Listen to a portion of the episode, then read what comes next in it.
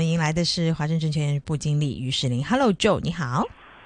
Hello，大家好，借由你好啦，久等啦。那我们来到了这一个环节啊，其实是有一些真的很大的宏观的世界想很跟你跟进啊，开玩笑，开玩笑。一方面是市场不错啦，今天也是有一些因素啊，让大家觉得说蛮有憧憬的。比如说，我们知道啊，像是啊刚刚过去的这个像是超级央行周啊，好像很多东西都是尘埃落定。然后呢，还有这个呃，就是美国的这个布林肯啊。即将踏上前往中国的航班啊啊！甚至在这个之前呢，我们又看到啊，微微软的前呃创办人啊，说的是比尔盖茨啊，我们前首富啊啊，他这个也已经在那边和我们的国家主席其实是坐在一起啊，在那里谈笑风生啊，感觉这个是很多的大旗正在正在下，这个是不是某些程度市场开始有更多的憧憬的原因？对的，我觉得。本身这些因素呢，在之前呢，市场都是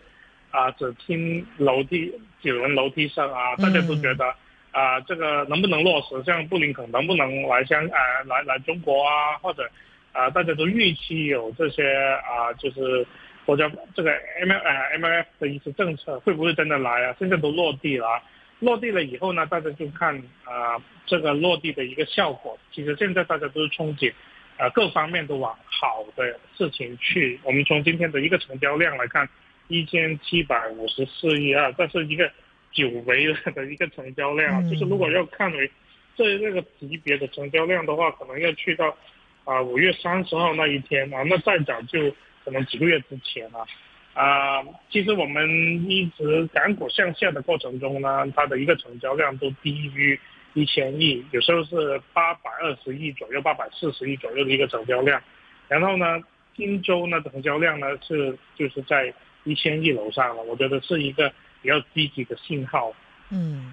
这样这样的一个积极的信号，包括今天，比如说，呃，这个会晤盖茨的时候，有这样的一句话，叫做“中美关系基础在民间啊，盼两国人民友好等等啊”。而且另外一方面呢，其实呃，这是在政策上面，大家感觉说有一点点憧憬的。除了这种中美关系相关的，还包括大家不是好像最近有一个说法嘛，就是把消费股先买好啊，等政策出炉，然后六大政策啊，这个会不会接下来对？于整个市场是有更多的刺激作用，好像这样的憧憬也很大，你会有这种感觉吗？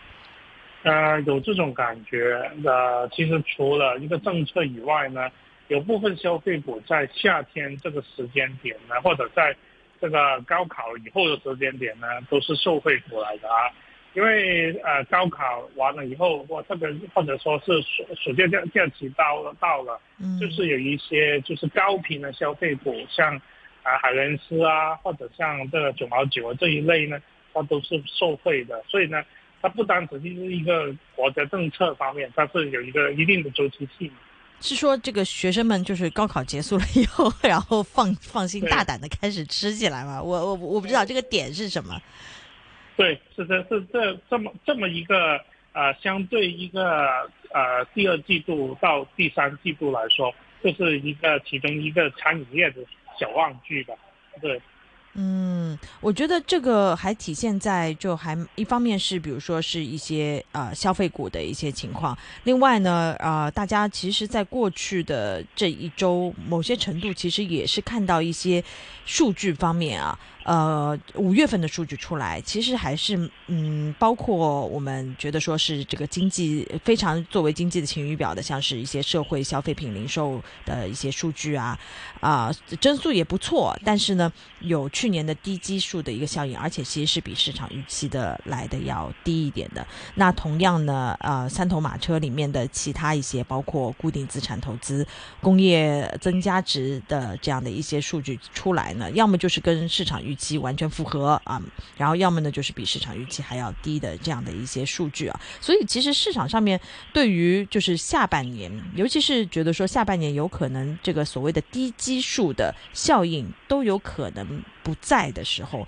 好像是更有动力要去做这一部分的刺激，让下半年的经济的各种数据可能会有一些不同的展现。就这一部分的这种憧憬，呃，你会觉得说有意义吗？甚至大家也有些担心，说是其实这种呃政策方面真的是出来，其实对于整个的一个经济的复苏都未必有那么好的一个作用。你自己是怎么看的呢？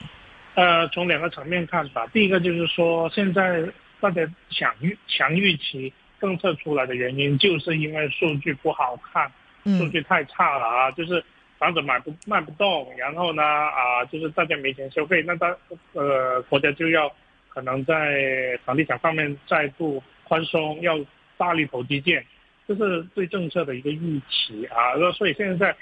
这个数据出来了，股市不跌反涨的一个逻辑呢，是基于这个大逻辑之下，这是第一个层面。我觉得啊，这是这也是有一定的就是啊博弈思维在里面啊。然后第二个呢，就是说啊呃这个政策落地了以后啊，那经济还不上来，那怎么办？我觉得这是但这个是暂时没有去考虑啊，大家都觉得。一旦政策放水了，它或多或少都会有一些辅助，而且大家要相信，啊，就是中国政府在啊，就是这一块啊啊的一个投放的一个能力吧，啊，呃，可是呢，就是我们看到，就是呃这些政策驱动的一个经济效果呢，可能它是一个短暂的，可能是一个季度或者两个季度的一个支持，它到底落地了以后能不能？呃，令整个经济体出现一个好良性的内生的循环呢，这是大家呃所啊不确定的啊。那现在这个时点，大家就没有去讨论或者关注这一点。到时候一关注这个点的时候呢？那市场可能又是牛皮哦。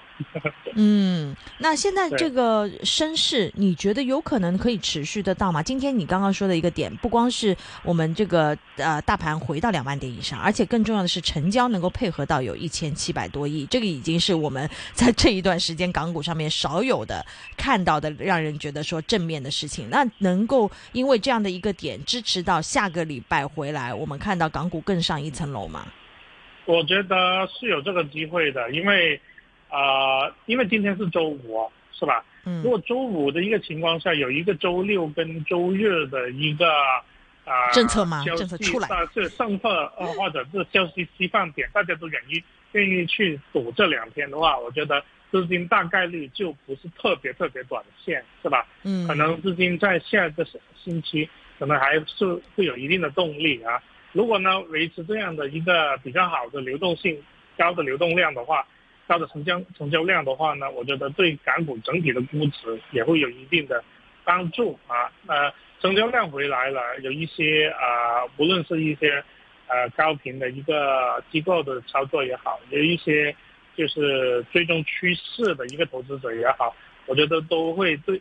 呃令这个呃高成交量的一个趋势呢，它。会继续有一个自我强化的一个作用。嗯，那如果是呃这些大家的信心回来，然后成交又重新能够展开，当然对于港股来说是一个比较好的一个消息。但是哪一些板块是你觉得说在接下来这一轮是带动大盘上升的动力主要的来源呢？呃，我觉得带动大盘主要上涨的一个动力，其实还是来自于。科网股跟呃消费股的啊，科网股方面的话呢，因为呃呃主要就是说啊本身科网股的一个估值，其实它的一个在恒指里面的的权重比较高。如果整体看好中国经济的话呢，大的机构肯定往这些股份去做这个投票，是吧？所以呢票票都投了给他们了，所以他们的一个整体这个板块的一个涨幅还是可以的。第二个呢就是。这个板块他们的业绩是对版的啊，这个过去一个多月来，就是京东、腾讯，其实他们公布啊，快手公布的业绩，其实在广告的一个增速也好，在这个啊环比也好啊，就是各个业务板块也好，呃，除了一些啊金融相关或者一些本身就不赚钱的板块，啊，其他板块都是迎来一个不错，就是两到三成的一个。啊，同比的增速啊，有些是百分之百的增速，从这个角度看呢，他们依然是中国增经济增长的一个引擎。然后第二个呢，就是消费，像刚才你说的啊，就是啊，国家就鼓励这个消费出行这一类的啊，我觉得一些啊，就是大消费吧，就是由运动品牌到一些啊餐饮消费，我觉得都是带动这个气氛的一个一个一个一个主要的动力。呃，如果呢，就是说，如果硬是要再多找一个呢，我觉得新能源也是有一定看点的，呃，因为今天我看到新能源板块这个光伏板块吧，啊，有一个不错的一个拉涨啊，他们基于的逻辑就是说，啊，上下游的一个啊，就是上游价格的一个下跌，对于下游出货量的有一个提振，就普及化这个问题。可是我看到就是在。啊，德国的一个呃，关于光伏的一个呃展示会里面呢，中国企业拿到的订单还是比较多的啊，前来急报，我看到就是也是新闻的一个 headline 一个头条在里面，所以呢，我觉得从这个角度看，其实中国的一个啊电动车跟新能源这些有核心竞争力的板块呢，也会是今年下半年带动港股呃拉涨的一个主。嗯。这个板块我知道也是，就其实有一段就是比较长的一个时间的关注啊，看看下半年他们能够激起什么样的一些浪花，让大家找到一些机会啊。另外还有一个时间点，大家应该跟我一样都非常的记得啊，就是六月十九日香港的证券市场接下来的港币人民币双柜的双柜台的模式，那当中就包括的一些呃大家耳熟能详的一些股份呢，包括腾讯啊、阿里巴巴。等一共有二十一个证券，其实是纳入了双柜台的证券。那下个礼拜一，其实就是等于是正式的当日的推出了。从名单上面来看呢，这二十一只股份其实分布在金融啊、地产啊、互联网、消费科技等就行业上面的分布，其实还是蛮广泛的，而且也可以说是呃蓝筹股当中比较普遍的这样的一些。一些呃股份啊，大家应该也是都比较熟悉的。你会预期啊，就是当他们这个哎，二他们到时候不是八字头，八字头，大家到时候要习惯一下，会有这样的一些呃五位数字的这样的 ticker 开始出现在这个港股市场上面。你觉得这个跟我们可以预期到带来的一个成交的增长，它可以去到一个什么样的一个位置？会有憧憬吗？呃，我。我觉得初步的憧憬应该不会特别大，哦，原因就是说，呃，本身人民币人民币的一个呃对美元的一个趋势，现在不是特别好的一个情况下啊，大家对用人民币来做交易的一个啊啊意图，我觉得是薄弱的。啊，因为啊，如果假设啊，就是如果投资者来去买港股的话，它有一个概念，就是用一个。港币来锁定这个人民币资产啊，那这这个过程中呢，就是说，啊，人民币资产的涨跌对它有一个正向的影响。从这个角度来说，如果我直接买了，直接做人民币的一个啊直接操作的话，它就没没有了货币就是额外就是它回涨的时候，人民币资产回涨的时候，那相对我之前买的一个港股呢，它的分红率，它分红分出来的现金也好。它的每股盈利也好，都有一个赚头在里面。可是如果我直接用人民币买的话，那就是平价交易，没有这没有这个亮点在这这里。然后第二个原因呢，就是说啊，一般来说资金出到海外的话呢，啊，如果没有啊，就是一个呃交易的必要的话呢，很多时候呢，都会直接把这个现金转回。啊，外币不会持有人民币。从这个角度来看呢，我觉得短期呢还看不到很大的一个诱诱因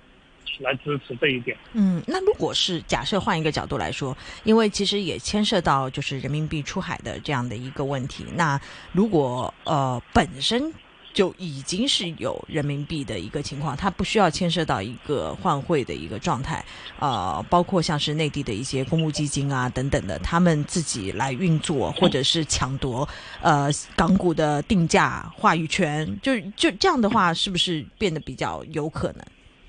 呃，对，如果从这方面的一个资金的一个操作来说呢，对双柜台就有一定的支持。呃，可是这一块呢，我觉得机构也要看这个资金池的一个成交量的一个情况。所以呢，呃，这个月出来的话，我觉得起码我觉得这个月呢，可能头几天它会有一定的成交量，可是后续的话，我就不是不是特别乐观了。嗯，那这个就是也需要更长的时间啊。就像刚刚开始我们那个港股通的整个的一个运作，其实当时刚开始对于成交量，我印象当中也是影响比较呃小一点。然后随着这个机制的进一步的一个完善，慢慢的大家其实看到它当中产生的作用啊，所以可能需要更多的时间来看出来它的一个状态。那除了在我们大家非常关心的港股也好啊，甚至这个整个市场的一个外围，其实是有更多的一些消息的。现在我们看到说，呃，我不知道这个就你最近有在留意日本市场吗？因为根据日本央行他们最新公布的议息的决议，也是跟外界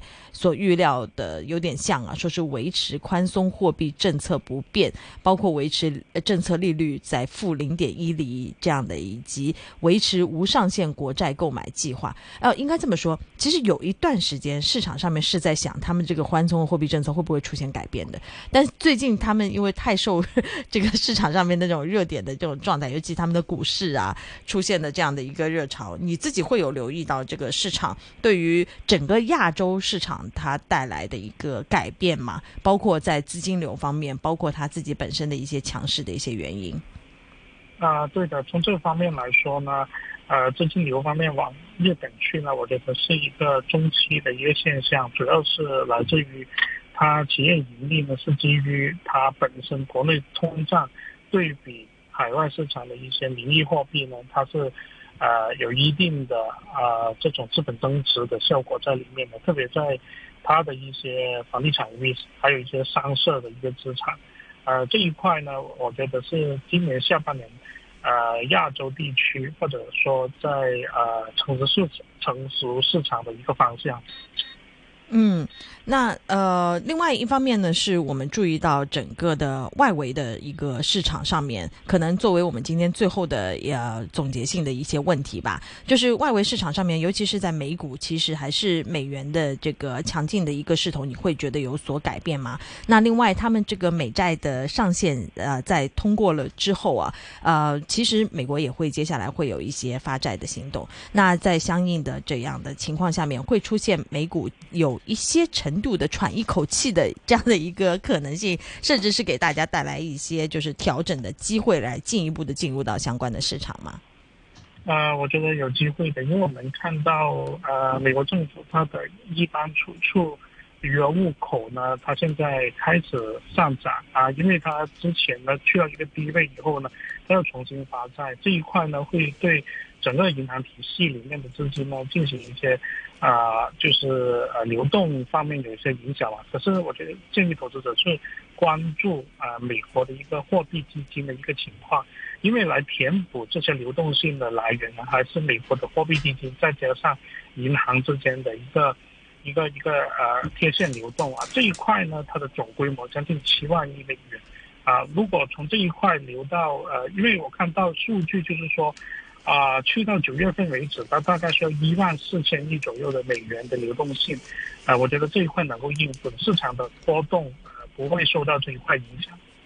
嗯，那就是说，你的呃，我有没有可以这样来理解？就是就是，虽然有可能会有一些波动，但是呢，如果是在调整之下，嗯，好啊，谢谢今天啊，我们的。